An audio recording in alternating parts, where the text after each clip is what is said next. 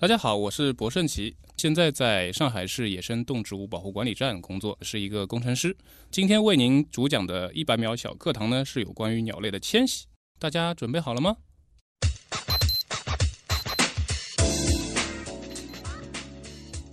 鸟类的迁徙呢，是由于它需要繁殖或者觅食，或者在适应气候变化相关的原因上进行的一些距离性的迁移，主要当然还是为了繁殖和觅食。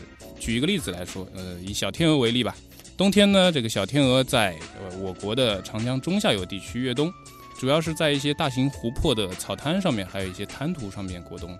在上海呢，上个世纪的八九十年代，大概会有三千五百只左右的小天鹅在我们的崇明东滩外面的滩涂越冬。在夏天呢，它们会飞到北极圈附近的台原带进行繁殖。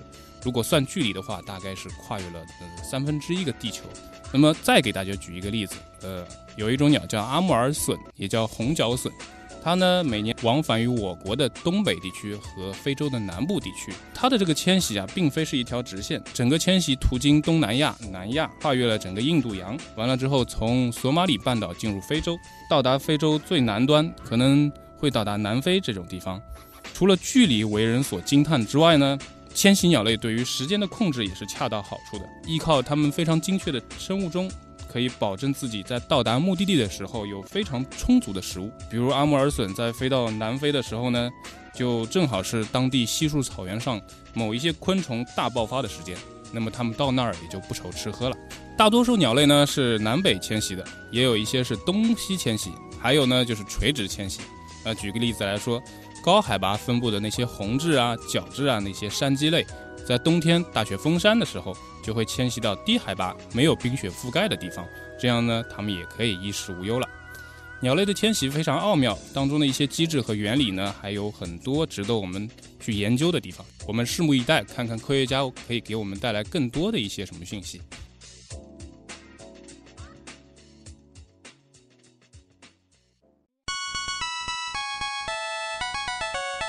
节目准备好了吗？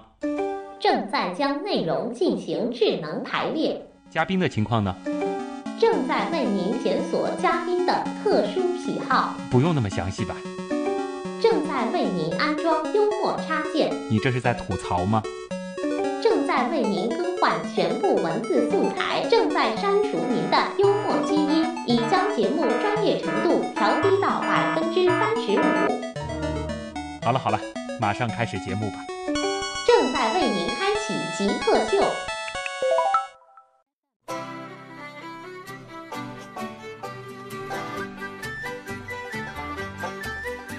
欢迎来到本周的极客秀。大家好，我是看到一群鸟就会觉得它们不是麻雀就是鸽子的旭东。嗨，大家好，我是见到一群鸟就知道这群鸟大概有多少只的博顺奇。不仅仅知道它们大概有多少只，还知道它们基本上是什么鸟。呃，大概吧，大概吧。今天做客我们极客秀的是第二位来自鸟界的啊，我们又请到了一位这个打引号的鸟人啊，博顺奇老师，网名小草。如果说在上海喜欢鸟的朋友，可能都会听说过这个名字啊啊，来自于上海市野生动植物保护管理站的一位工程师博顺奇。那么今天呢，我们的话题当然。和鸟有关啊！首先，先进入极速考场，我们先来了解一下博顺奇是怎样一个人。极速考场，第一题必答题啊！如何定义极客，以及自己曾经做过的最极客的事情？我还专门查了一下这个极客的意思，他解释说是性格古怪，嗯，但是呢，我觉得其实应该是这么解释，应该是说兴趣爱好也许和常人不一样的那一类人群。那么。呃，其实呢，可能说这个兴趣爱好比较冷僻，嗯，呃，大家可能不一定知道或者认同这样子。那觉得自己是吗？呃，也许，就你觉得就是鸟类这种爱好，呃，相对还是比较小众的。对，比较小众，呃，关注的人群或许会小一点啊。那自己做过的最符合你你给极客下定义的事儿是什么？呃，应该说是，就是有一次在台风天，在外面的海滩上、滩涂上等妖怪。所谓我们说的这个妖怪呢，就是指一些平时非常罕见的鸟种。嗯，它在这样子的恶劣气候呢，有可能会多一些遇见率。是它跑来避难了吗？呃，它可能是被台风刮来的，吹过来的。对，就是有一些可能不常在，比如说上海这样的地方能看到的鸟，在台风天就会看到。呃，不常在大陆发现的一些海洋性的鸟类，它可能一生大部分时间都在海洋上。啊那么我们在大陆上面可能非常少机会能够看到它。那么在台风的时候，顺着这个风，它有可能就从海上被吹到了大陆上来。那妖怪等来了吗？呃，没有，很可惜。但是同样也有机会去观察到一些鸟类在台风天到底是怎么样避风的，台风天观鸟是一种怎样的体验？冻得缩缩抖吧。那个是哪一次台风还记得吗？呃，应该是一一年的吧。嗯一一年的那次台风呢，呃，其实不是很大。啊我当时在横沙岛在做鸟类监测的时候呢，这个当然也知道当时会有那个台风天气，呃，就故意的在外面多待了一会儿。真的是一个很有意思的爱好啊！这个其实可能在常人看来就不太敢想象了。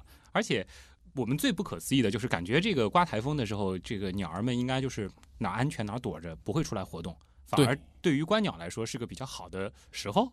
呃，并不是说非常好的时候吧，啊只能说是一个看妖怪鸟比较难得的一些机会。啊，那下一次如果还有台风，你还会去等妖怪吗？呃，如果我空的话，那方便的话，肯定还会去的。让你找一种鸟给极客代言，咱们起码是这个科以下的啊，找一种鸟给极客代言，你觉得什么比较合适，并回答为什么？嗯，我会找我以前的一个小宠物，它是一只鸡尾鹦鹉。鸡尾鹦鹉对，我的寝室里的同学给它取了一个名字叫 Polly。嗯 Polly，嗯嗯，这只 Polly 挺有意思。呃，它是一只怎么说非常富有感情的一只鸟。嗯其实大部分鸟在我们看来只是满足了温饱就可以非常好的活下去了，但这只 Polly 非常重于感情的交流。哦，我呢在经过饲养了它一段时间之后，可以明显的感觉出它的一些喜怒哀乐。嗯，比如说，如果我三两天没有去陪它玩的话，它事后就会不开心，然后见到是我的时候就会来咬我。啊，会啄你，对，就是它还挺情绪化的这个鸟。对，那陪它玩要玩些什么呢？嗯，给它挠挠痒啊，就是陪在它身边。它嗯其实最喜欢你帮它做的一件事情，就是它挠它的脑后后脑勺，啊，还有挠它的下巴。鸡尾鹦鹉算是比较聪明的鸟，鹦鹉应该说都比较聪明吧。嗯最近看了一段微信的一个一个视频，同样也是一只鸡尾鹦鹉，它能够吹的那种口哨，而且吹得非常的有韵律。嗯，那只 Polly 后面怎么样了？呃，这只波利后来就越窗逃跑了，啊，可能飞到别人家去了，最后就再再也找不到了。就一个有点忧伤的小故事。但是你觉得就是鸡尾鹦鹉做极客的代言还挺好的。挺好，挺好。首先就是很聪明，对，这个和智商相对来说比较出众。嗯，另外就是其实也这个富有感情，很对粘人啊。对别看他这个很聪明，实际上有颗温柔的心。是，自己曾经养过多少种？我们先说多少种鸟吧。嗯，具体就没有太多的算过，可能几十种鸟可能会有吧。这个是不仅仅是说是自己曾经养的像宠物一样的这个鸟，还包括就是在野保站养鸟。呃，我们会有时候救助一些，嗯呃，在那个过程当中会涉及到养一些鸟，嗯但是呢，之后就如果这个鸟痊愈的话，会最后把它放飞。嗯如果说我们手头没有办法处理的一些棘手的这个生病的鸟的话，我们会暂时的留一段时间，然后最后会送到专业的机构，比如说像动物园，请他们的兽医来帮忙医治。嗯，那如果扩大到小动物的范围呢？嗯、其他的话，水里游的、地上爬的，也许都有，大概也有近百种吧，可能。那如果说是自己养在家里呢？嗯，养在家里也有几十种。也有几十种。对，是从小喜欢所有的小动物。呃，基本上它能蹦能跳，基本上我都挺喜欢的。那为什么最后会这个更偏向于鸟呢？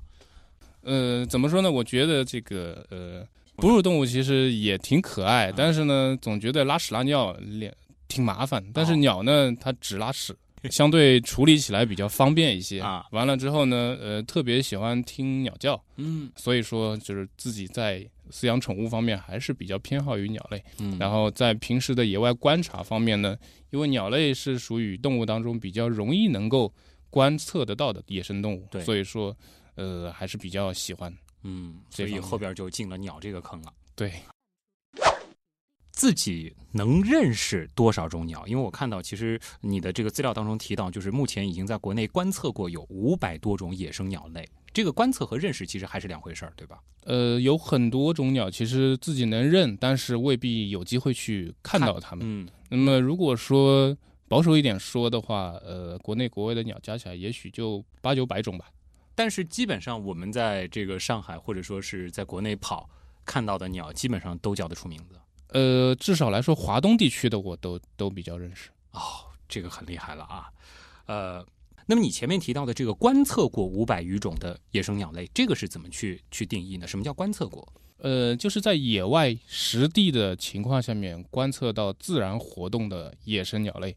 这个是叫观测过，不是说到动物园去看到了一些鸟，这也能够打卡的，这不行。对，完全是就是这只鸟是自由飞翔的野生鸟类，并且不是那些就是因为人工饲养的不慎逃逸，啊或者说人为野放的那些，嗯，在非分布区分布的那些野放的鸟种，不是这。这个不是，就必须是在它该待的地方出现的这些野生的鸟。对，然后你记录到这样的一种，就可以打个卡了。对，就是说明自己已经收集过这一个鸟种。有点像小时候看那个《宠物小精灵》进图鉴了。对，这个其实也算得上是，比如说鸟类爱好者比较爱干的一件事儿。应该是我们所有鸟人都必须要经历的一个过程吧。啊就是每看到一种鸟都会做一个记号。嗯那么有些鸟也许这次看的不是非常清楚，那也就先占个坑。啊，以后如果说看得非常真切了之后，再把这坑就算填上了，啊那么也就是真真实实的看过这种鸟。这个就像那个开车，我们说这个驾驶里程一样的，这个数字越大，就说明你这个观测的这个经验越丰富了。对，见过小草啊，博顺奇拍的跟鸟有关的照片啊，我觉得有一些照片那肯定不是我们的手机能拍得出来的，呃，应该这个属于长枪短炮级别的这种啊。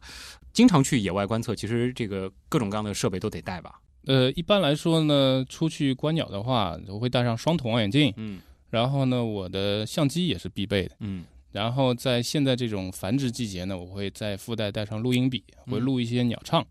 那么如果说去到呃比较远一些地方，比如说像海滩边，需要观测一些水鸟的话，我会再带上单筒望远镜。嗯，单筒望远镜这个块头就比较大了嗯，它的放大倍数比双筒要大几倍吧？啊。那可以观察一些远距离的鸟。哎，因为我比较熟悉的是这个天文望远镜，呃，看鸟的这个单筒望远镜和天文望远镜可以通用吗？呃，我觉得如果说你是定点观测的话还行，但是如果你要追求运动性的话，那肯定是观鸟的望远镜更加的便携。就观鸟有这种适合运动型的单筒专门的我们叫观测镜，观测镜主要是用在一些观鸟的或者观动物的，或者是那些哨所用的那种。嗯呃，那么这个观鸟镜一台，如果说比较好的单筒，效果比较好的，大约是多少钱呢？呃，现在类似于像世界上顶级的三大品牌蔡司、莱卡、施华的话，嗯也要将近两万。两万，对，这个价格太合适了。知道为什么吗？因为接下来是极客秀的这个保留题目啊，那就是您一年的收入大约能买几台这样的顶级的观鸟镜呢？四台半吧。好精确的数字啊！谢谢博老师的诚实啊。好，那就不为难您了啊。如果你不考虑其他所有的情况，这个包括收入，包括你的可能家庭上的一些这种牵绊，最想做什么事情？我想定定心心的找一种鸟类或者一类鸟类去研究一下它们的整个生活史，嗯然后呃各种稀奇古怪的行为，它们的演化过程。最主要呢，如果说我的研究能够为后人提供一些参考或者帮助的话，嗯我就觉得如果要做这种研究的话，是不是意味着可能要到一个深山老林，或者是到某个滩涂就常住一两年这样嗯，其实也可以研究一些城市当中我们身边的鸟。啊？呃，同样也有很多有待于我们去发现的非常嗯奇妙的事情。哎，如果说就让你做这件事儿的话，你可能会考虑选哪种鸟呢？呃，我会把我之前研究生阶段没有完成的那些研究先做完。那么我当时是研究一种鸟，是叫棕背伯劳，棕背伯劳，对，非常常见的一种这个呃荒野鸟类，嗯在我们的城市呢也非常容易看得到。那么这种鸟呢挺有意思，我是主要研究它的一个鸣唱行为的。嗯它基本上能够学习到它所处的环境当中，它所听到的所有鸟的，或者说大部分鸟的这个声音，甚至是说其他的一些机械发出来的声音，啊，它都可以学会。也就是说，我们在野外有可能听到一些这个鸟的叫是棕背伯劳在学呢非常有可能啊，嗯甚至于一些老鸟人都会在野外被这个鸟所骗。骗到啊，好狡猾。它模仿这个其他动物的这个声音，它的目的是什么呢？这个就是有待于我们去研究的。哦有很多很多假说，但是这些假说也许可能还需要去验证。嗯呃，比如说棕背伯劳模仿其他鸟叫，为了丰富自己的曲目类型，这样是不是能够方便于他们找到伴侣，啊或，者更更吸引伴侣。嗯然后还有假说说，它模仿一些小型鸟类的叫声，呃，以至于可以吸引到这些小型鸟类，并且之后再捕捉它。啊，还有比如说，它也会模仿一些它的天敌，一些猛禽的叫声。那么是不是它在模仿猛禽的叫声的时候，可以把这些天敌给驱赶走？嗯种种的这些假说还有待于我们去验证，啊，还没有一个定论。好，这个期待您能这个去做这件事儿啊。如果我们现在有一种能力，能够帮你立刻实现一个愿望，这愿望可以天马行空啊。我们曾经满足过这个让大家去火星转一圈，诸如此类的，立刻实现。你最想干什么？挣更多的钱，去更多的地方 啊观察更多的鸟。还是就是满世界飞，满世界跑，然后去看鸟？对好，那极速考场咱咱们就先聊到这儿啊。接下来呢，咱们就进入极客刀科学访谈的主体部分啊，咱们来好好的聊一聊鸟。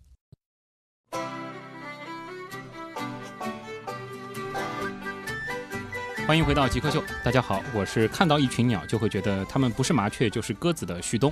大家好，我是看到一群鸟就知道这群鸟大概有几只的博顺奇。嗯，今天做客的是极客秀迎来的第二位呃打引号的鸟人啊。鸟人当然，其实这个鸟圈子里很喜欢把自己叫鸟人，是吗？呃，咱们不避讳这个平名称。啊，但是其实是一种爱称啊。那么博顺奇呢，网名是小草，呃，在上海的这个鸟类爱好者圈子当中，其实还是挺有名的。那么他是在上海野生动植物保护管理站工作的一位工程师啊，和大家再来普及一下这个鸟的一些基础知识吧。先和大家来重新再认识一下鸟啊！大家其实会觉得鸟我们还是比较熟悉的。首先，我们生活的城市当中到处都是鸟。另外，其实，在我们的餐桌上啊，比如说这个鸡啊、鸭啊、鹅啊，那都是大家非常喜欢的这个美食。可以说，人的生活真的和鸟关系会很密切。但是提到鸟呢，大家可能想到它最容易想到的特点，它有翅膀，然后大部分的鸟都会飞。那么除此之外，鸟还有哪些区别于地球上其他动物的一些特点？这样子吧，我还是从鸟会飞这个特点来引申出去。嗯，那么我们知道这个鸟类会飞，所以说它的这个适应力非常的强，它可以顺应着气候，完了之后选择适合自己的环境。因此呢，基本上这个鸟类啊，这个分布在所有的动物类群之中是属于最广的。嗯那么在水陆空其实都会有鸟类的这个分布。鸟类在天空中呢是绝对的霸主。嗯，为了适应这个飞行啊，鸟类呢它们的前肢演化成了双翅，是它们最主要的一个运动器官。那么它们为了适应飞行，在远古时代由恐龙进化出来的鳞片呢，慢慢的就演化成了羽毛，减少了空气的阻力，然后也为它们的飞行提供了一定的升力。鸟类为了适应飞行，它们的骨骼演化成了一个中空的形式，在保证它的强度之外呢，也提高了它的浮力。嗯呃，鸟类为了适应飞行，演化出了一种叫双重呼吸的功能。呃，这个意味着它们在呼气和吸气的时候，肺部都有新鲜的氧气可以通过，哦也就可以保证它们的这个高运动量。也就是说，它们一边在呼，其实另外一套就在吸。呃，它们在呼气的时候有氧气可啊以进入肺，进行一些气体交换；嗯在呼气的时候，同样也有一部分氧气会路过肺，也进行了气体交换。所以就一直能够有充分的氧供它们运动。这样呢，就可以满足于它们非常高的这个运动量。嗯呃，哎，鸟的运动量很大，那其实能量守恒嘛，它是不是食量会特别大呢？相对于其他的动物？嗯，当然了，这个鸟一天当中，某一些鸟也许一天当中所吃的食物量，基本上就相当于它的体重。这个对于其他动物来说是有点不可思议的。对它们的这个消耗量非常的大。那比如说，我们知道这个城市当中有一种非常可爱的鸟叫大山雀，嗯，它呢一天当中可能吃掉的昆虫的数量就相当于它的体重。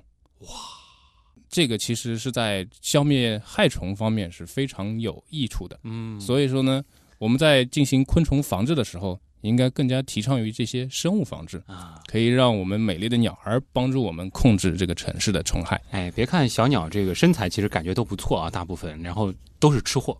对，这就是这个多吃不怕，咱们要多运动，对对吧？好、呃还有吗？鸟类呢，是为了适应这个气候的变化呀，大多数的鸟都演化出了一种叫迁徙的行为。我们前面提过，对这种行为呢，表现出了它们的非常超重的这个记忆力、耐力，还有它的这个应变力。嗯，它可以非常精准的知道它将要繁殖的地方是在哪儿。今年在这儿繁殖，也许明年迁徙过来的时候还是在同一个地方。嗯，然后呢，它们也可以没日没夜的跨越大洋，在晚上满天星斗的时候，同样也在飞翔。这个其实和其他的生物相比，因为它们占领了天空，所对以它们就有很多不一样的地方。其实有的时候我会在想，如果鸟当中也进化出了一种类似人类这样的智慧的话，它们是不是先天就有立体思维，然后天生就对这个方向什么各方面就特别的敏感？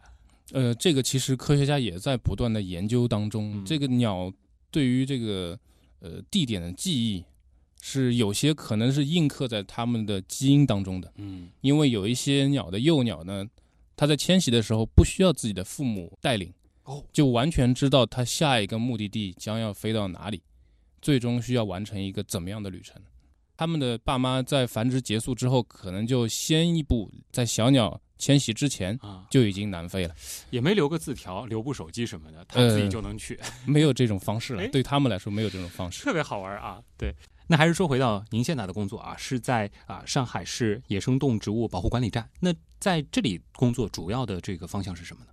我是属于这个野保站的资源管理和监测这个科。那么嗯平时的主要任务呢，就是做一些上海地区的动植物的资源监测工作。然后完了之后呢，必须要知道这些动物资源的这个动态变化，以及可能的话会分析一些隐藏在背后的一些原因。嗯当然这，这种原因可能有包含环境啊、气候啊、人为方面多种方面的原因。那么知道这个之后呢，就可以为我们今后的这个城市的生态建设提供一部分的建议。嗯还有就是提供这个非常一手的这个野外数据。那你的方向主要是会去监测鸟，对，其他的动物、植物也会监测。呃，当然我们在夏天的时候也做这个两栖爬行类的监测。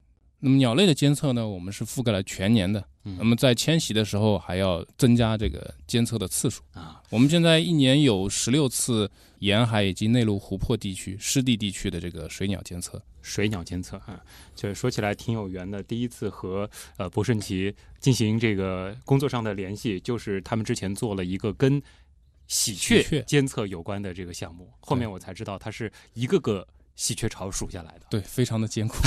数了两年，然后把上海崇明岛的喜鹊巢全部都数了一遍。呃，数了两个冬天吧，因为只有冬天的时候，这个树叶掉光了，你才方便能够看到它那个巢。嗯，然后这个数完之后，其实对于整个这个上海生态的一个意义还是比较大的。呃，以后我们就知道了，如果想在上海市区让这个喜鹊的数量多起来的话，嗯我们应该去做哪些事情？其实我们不仅仅是数这个喜鹊的巢，还会看这个巢附近它的环境是怎样的。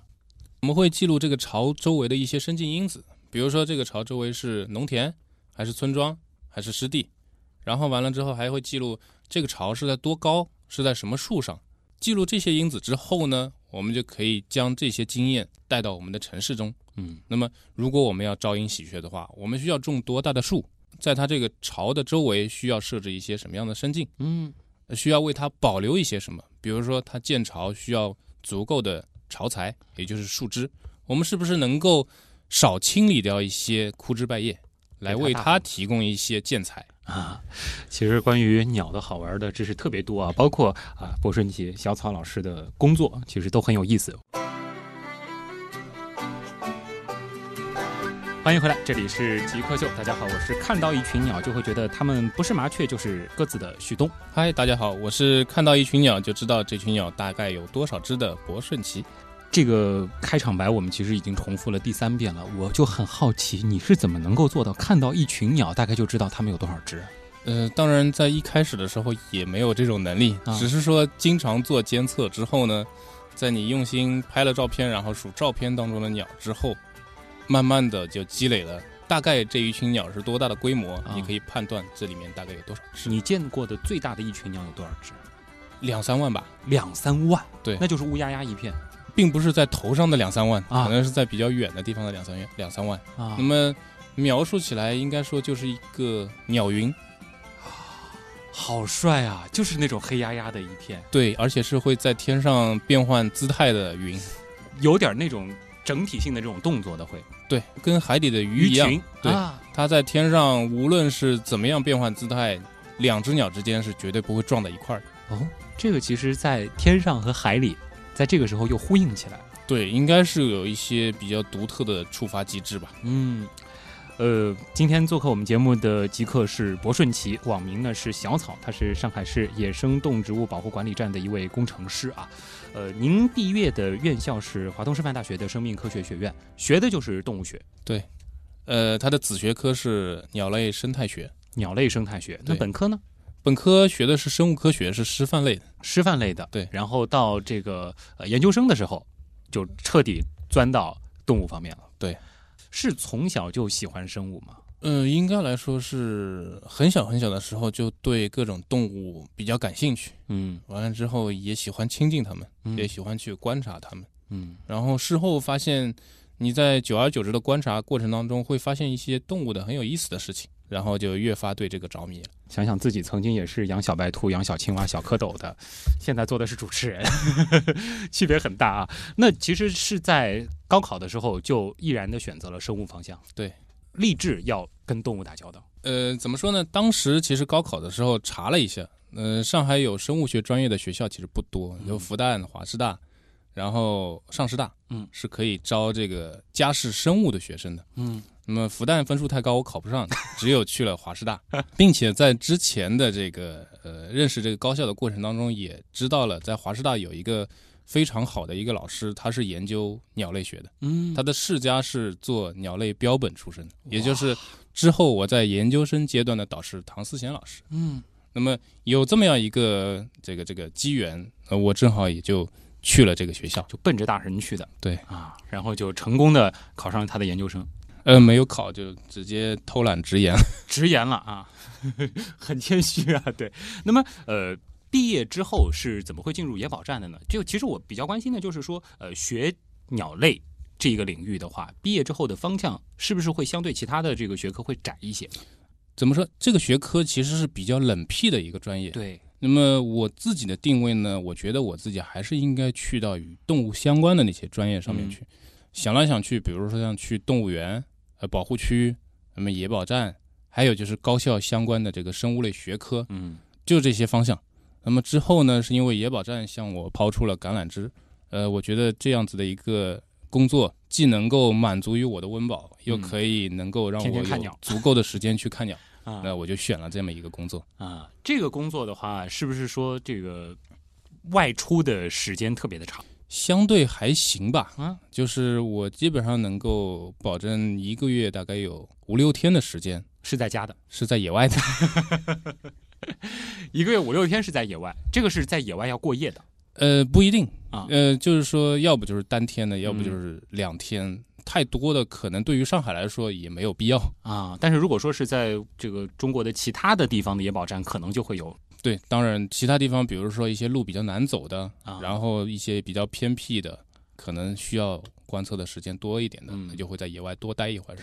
就是我想到了上一次我们请到的那位鸟人冯老师啊，呃，好像二位的共同点就是这个肤色都是饱经日晒的，这个也是这个从事这个鸟类相关工作的一个特点嘛。嗯、其实过了一个冬天还是白回来一点。在这个观鸟的旺季的时候是特别容易晒的，嗯，应该说是还是夏天吧，就是春夏秋天，特别是秋天，其实上海的秋天还是比较热的。嗯，像在八月、九月的时候，我们因为是迁徙期的关系，所以说会一个月进行两次，像水鸟调查这样。嗯那么当中必不可少的就会碰到暴晒的日子啊。其实也不需要天天都是晒在外面，也许就那么一天，整个人晒完了之后就发红，然后就变黑了。呃，博顺奇的网名是小草，为什么我们一直在强调他小草的这个昵称呢？因为据他自己说，这个小草好像更有名一些是。对，呃，你在啊、上海本地的一个比较有名的这个鸟类爱好者的聚集地，就是野鸟会，对，上海野鸟会野鸟会，是一名版主。然后我呃也去膜拜了一下这个论坛啊，我发现他是英语版的一个版主，就是他的那个分版里边全部都是英语，这个是怎么回事？相对来说，我对工作还是比较轻松，因为毕竟这个上海的观鸟人当中，这个老外还是并不是那么多。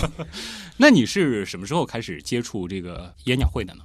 呃，应该说是一开始看鸟，也就是在零六年的时候吧，嗯当时就找到组织了，完了之后就跟着鸟会当中的一些大神先嗯看起来，呃，也是从这个调查鸟类调查开始起步，因为这样子能够看到尽可能多的鸟种。嗯完了之后，也可能和一些高手学习到比较多的经验。那时候是在读大学的时候，对，因为大学你本科的时候还没有就是立志要做到鸟这个分类里。嗯，应该说还没有那么多时间去、呃做那么钻研的事情吧。但是嗯到了研究生阶段，就会更加自由一些。嗯，所以现在其实可能在网上也会经常帮别人见见鸟，嗯，经常的。一个主要的工作是吧？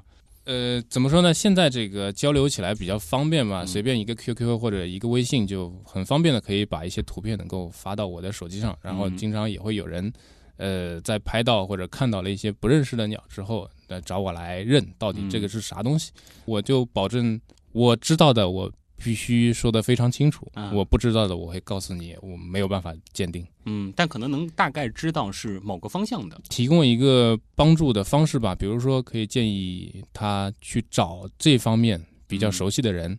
嗯，是会遇到过一些你都见不太出的鸟的。呃，有一些鸟友在外地，特别是像在西南地区嗯拍到的一些鸟的话，我不是很熟悉。完了之后，也许就会推荐他去看某一本书，地区性的鸟类图鉴，嗯，或者说找一些当地的那些观鸟经验比较丰富的人，让啊他们来鉴定。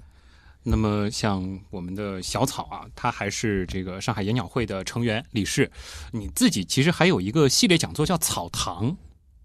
呃，那个呢，就是本着自己的爱好，完了之后纠集了一些 呃圈子当中呃比较好的朋友，完了之后也有兴趣去知道鸟类当中的一些知识，或者说分享一些观鸟经验的那些人群，主要还是分享自己的一些观鸟经验，还有一些呢，就可能是在认鸟识鸟过程当中的一些技巧。嗯，这个讲座是多久会来一次？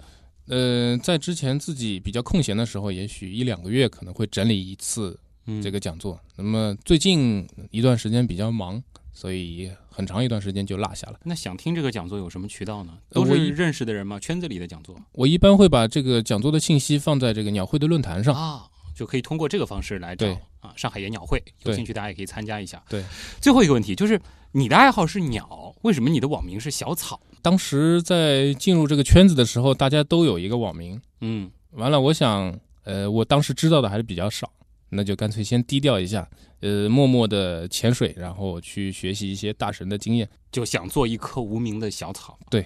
啊，结果现在特别有名了。好了，这里是极客秀啊，我们接下来还有一点时间呢，要留给网友了。我们进入问题来了。你心目中谁是 Jake 呢？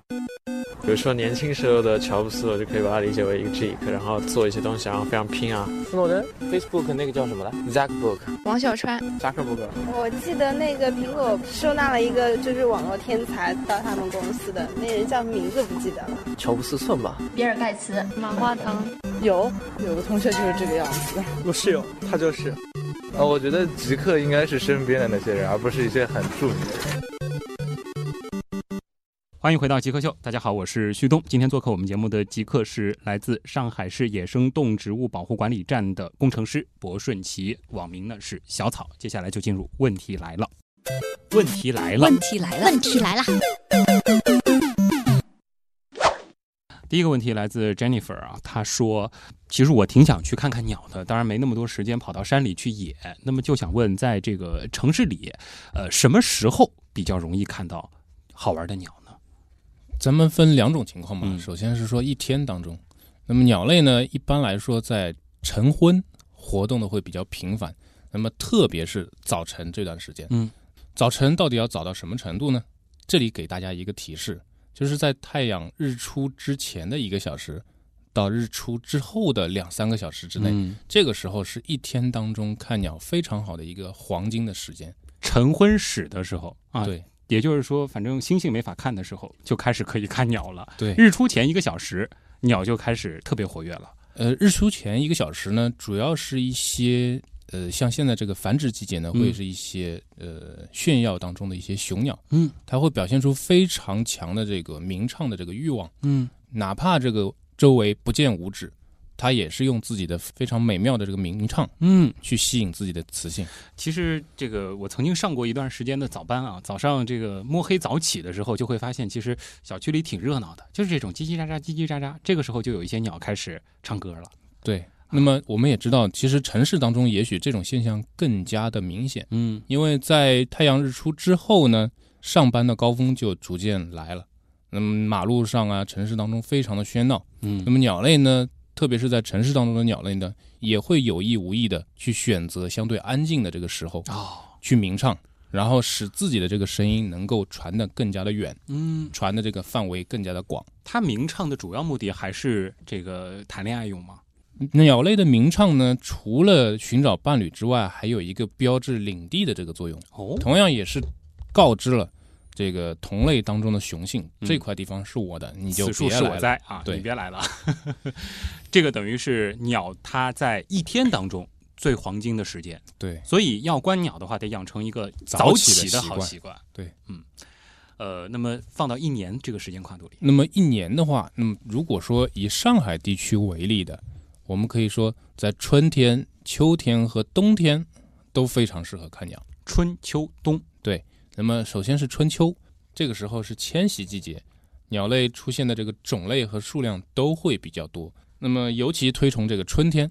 那么除了春天是一个迁徙季节之外呢，它还是在我们北半球所有鸟类的这个繁殖季节。嗯那么在繁殖季节的时候呢，这个雄鸟会特意的表现出它的一种非常炫目的姿态。啊，呃，除了这个羽色之外呢，它还有会有特别多的鸣唱，还有特别多的这个求偶的行为。嗯，那么这个时候你可以有更加多的机会能够观测到它。所以在春天的时候，很多鸟类的雄性会变得特别漂亮。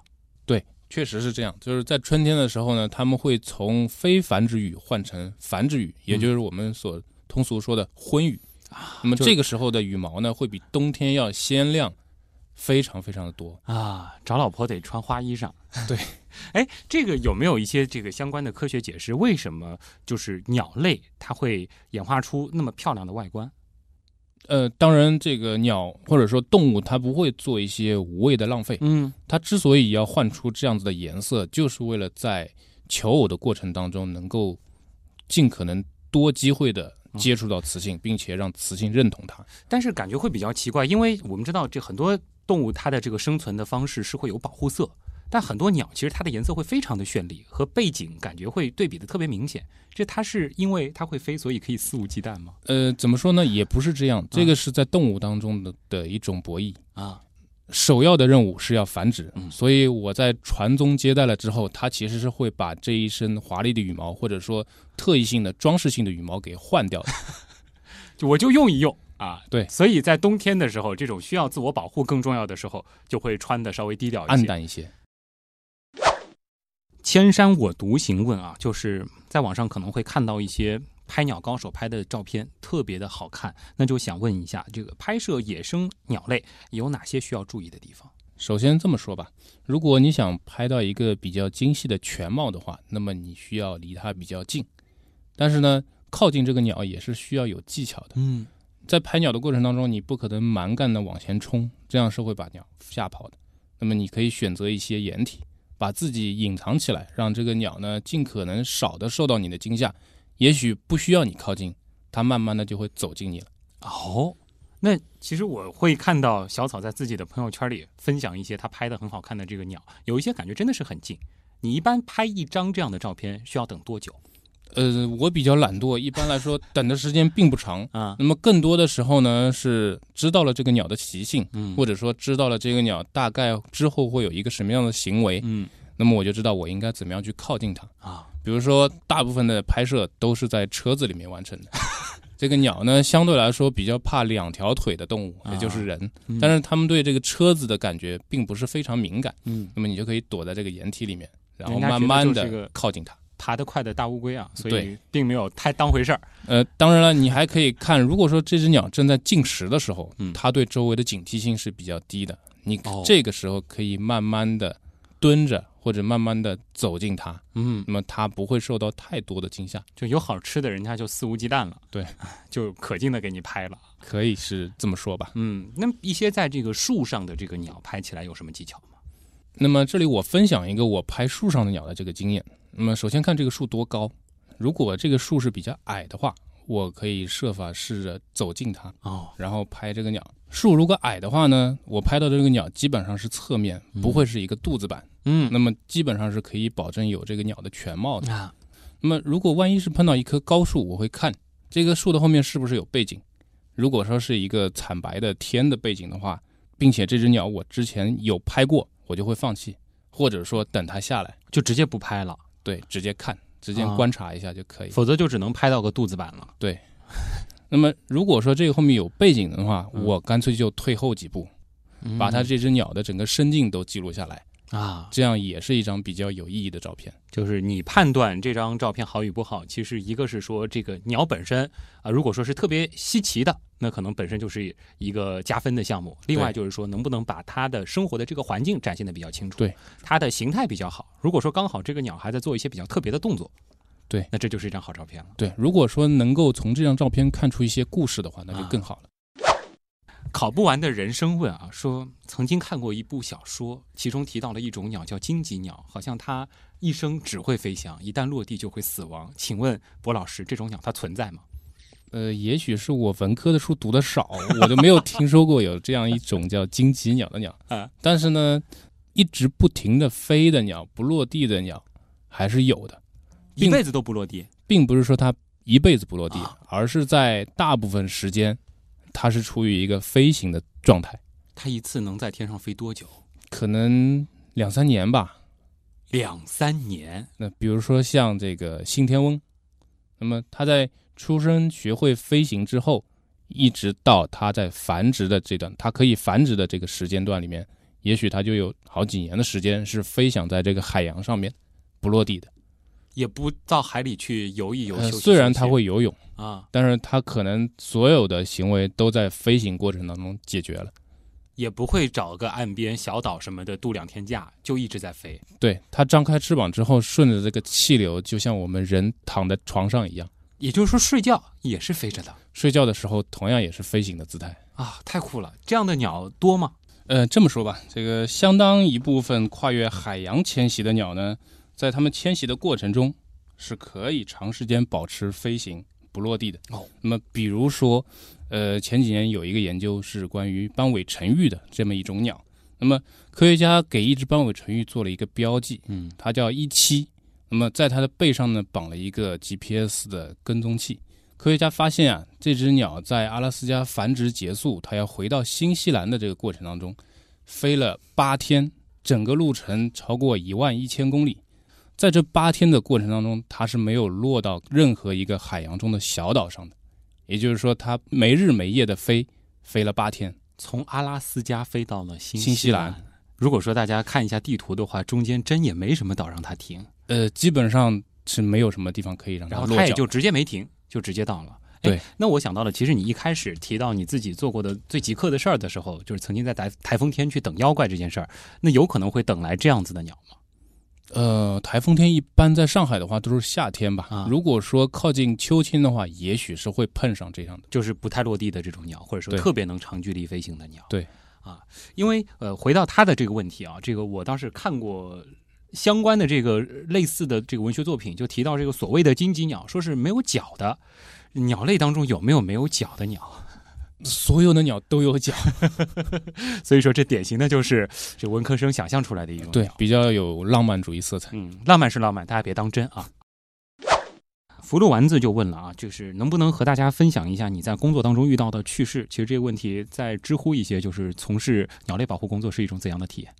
呃，这边举一个例子吧，举一个我在野外监测过程当中看到的一个鸟类的行为的例子。嗯，那么当时看的是一只叫黑脸琵鹭的鸟。嗯，完了之后呢，它在这个池塘当中寻觅食物。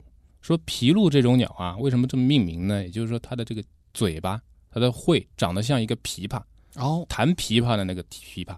圆圆的、呃，嘴巴是扁扁的，扁扁的，这呃个有点儿这个弧形的。对啊，那么它的一个取食方式呢，就是依靠这个大大的这个嘴巴在水里面横向的左右摆动啊，去感觉出这个水里面是不是有它的食物。那么当时呢，这只皮鹭就在一个浑水的一个池塘当中，应该是摸鱼。嗯，它的主要食物是以鱼为食。哦，吃的是小鱼。对在经过一段时间的观测之后呢，它摸出了一只螃蟹。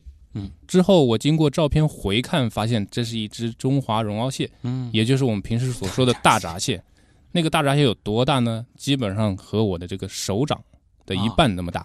哟，这个上市卖的话不便宜啊。呃，差不多应该就是六月黄这样子的级别吧。嗯嗯。那么我在想，这样子一个带刺的东西，它到底是怎么样吃下去呢？似乎好像对这个皮鹭来说没有什么犹豫。这个皮鹭啊，咬住这个螃蟹的一侧的蟹脚。那么我们知道，这个螃蟹为了自救，它是会自断自己的这个肢体的，就是会把这个脚自己就断开的。然后呢，这个螃蟹的身体连同的另外一侧脚就断开了。嗯，黑脸琵鹭嘴里留下的就是一堆蟹脚，但是它没有马上把这一堆蟹脚给吞下去，而是吐了出去啊。那么丢在水里的那一半蟹的身体和脚呢，再次被它摸出来。那么第二次之后，它是叼住了另外一侧的脚啊，同样的把这一侧的这个脚也给甩开身体了。那么身体就硬直落到了水里，嗯，然后他把身体从水里面捡起来，直接就吞了下去，一整个蟹一整个身体就这样吞了下去，能消化，稍微有一些困难，但是最终还是非常顺利的进到肚子里面去了。嗯、然后呢，他一点也不浪费的把剩下留在水里面的那些脚都给摸出来，一个一个都给吃掉。嗯、当时呢，我就非常惊异于这个鸟类的这个食道。非常的有韧性，竟然连这个非常刺多的这个大闸蟹都能这样生吞下去。嗯，这是你印象特别深的一件事儿。对。那我就连着墨迹女王这个问题啊，到底是怎么咀嚼的呢？呃，鸟类虽然没有牙齿，但是它可以借助于其他的一些身体的器官，甚至于其他的一些工具，嗯，来帮助它把这个食物给弄小。这个怎么解释？有些鸟呢，它的喙比较强劲，它可以把这个食物给直接咬碎。那么咬成几个碎瓣之后呢，变小了之后就方便它吞了啊。那么有些鸟也许它的嘴没有那么强劲，它会像棕背伯劳，还是举到这个例子，它会把这个猎物啊插在树上的那些刺上，慢慢的撕碎，完了之后分成小块，一条再咽到肚子里面去啊。那么一些吃鱼的鸟，像鹿类，它没有办法把这个鱼给撕碎，嗯，只能说抓到了合适自己能吞下去的，对，那么就下肚。如果实在吞不下去，它不会勉强啊。山花问啊，说博老师，我知道您是从一位爱鸟者变成了一个护鸟者，那么这种转变对你来说是一种啊怎样的感受呢？呃，我觉得这个其实是一个感悟的过程。这么说吧，这是有几个阶段。那么首先是我看到很多种鸟，很多鸟，心里面非常的开心。接下来呢，观察到这些鸟有各种各样的姿态。不同的行为，感觉到非常的惊叹和佩服。然后呢，时间长了，我发现鸟的遇见率会越来越低，那么传统的观鸟点也就越来越少。之后就会产生一种焦急，一种困惑。在之后开展公众科普、自然科普的这个过程当中呢，发现同道的人是越来越多的。这个时候就是一种欣慰。再后来。在自己的影响下，会有越来越多的人参与到自己同样的这个行列中来的时候，我看到了这个转机。嗯，然后我的体会是，光靠我们所谓的这种保护，所谓的这种打击盗猎这种保护，或者拆网救鸟这种保护是不够的。只有说在整体上面提高这个民众的生态意识，才有星火燎原的这种可能。嗯，也就是说，我会继续的从最基本的。影响人的这个观念入手，去同化身边的人群，把他们一起带到这个爱鸟护鸟的这个群体中来。那作为我们普通人来说，除了不买不吃这些野鸟之外，还能做什么比较具体的事儿，能够起到保护它们的作用呢？我觉得最基本的应该先是去关注它们啊，之后去寻找在我们自己身边的这些生态或者自然当中所存在的一些问题。嗯，很多也许就是关乎于生态方面的。嗯，那么在发现了这些问题之后，你是不是能够尽自己的一份努力，把这种生态的意识传播给更多的人？我觉得是现在的公众所应该先去做的，嗯，而不是简简单的说我们去野外去人家的鸟网上把鸟解下来啊。当然，如果说在野外可能看到了这个有小鸟受伤了，或者说它困住了，及时的联系野保站的专业人员去解救。对，这个应该是属于专业人员的范畴。嗯，自己倒是不建议大家随便的去摸和碰，是吗？对。好的，那今天再次感谢小草博顺奇做客我们的极客秀啊，再一次把我们带到了鸟类的世界当中。那么大家喜欢鸟儿的朋友，也可以到呃上海野鸟会这个论坛去找一找小草啊。好了，呃，谢谢博顺奇，谢谢徐东老师，谢谢各位听众。好了，那以上就是本周的极客秀，我是徐东，咱们下周再见。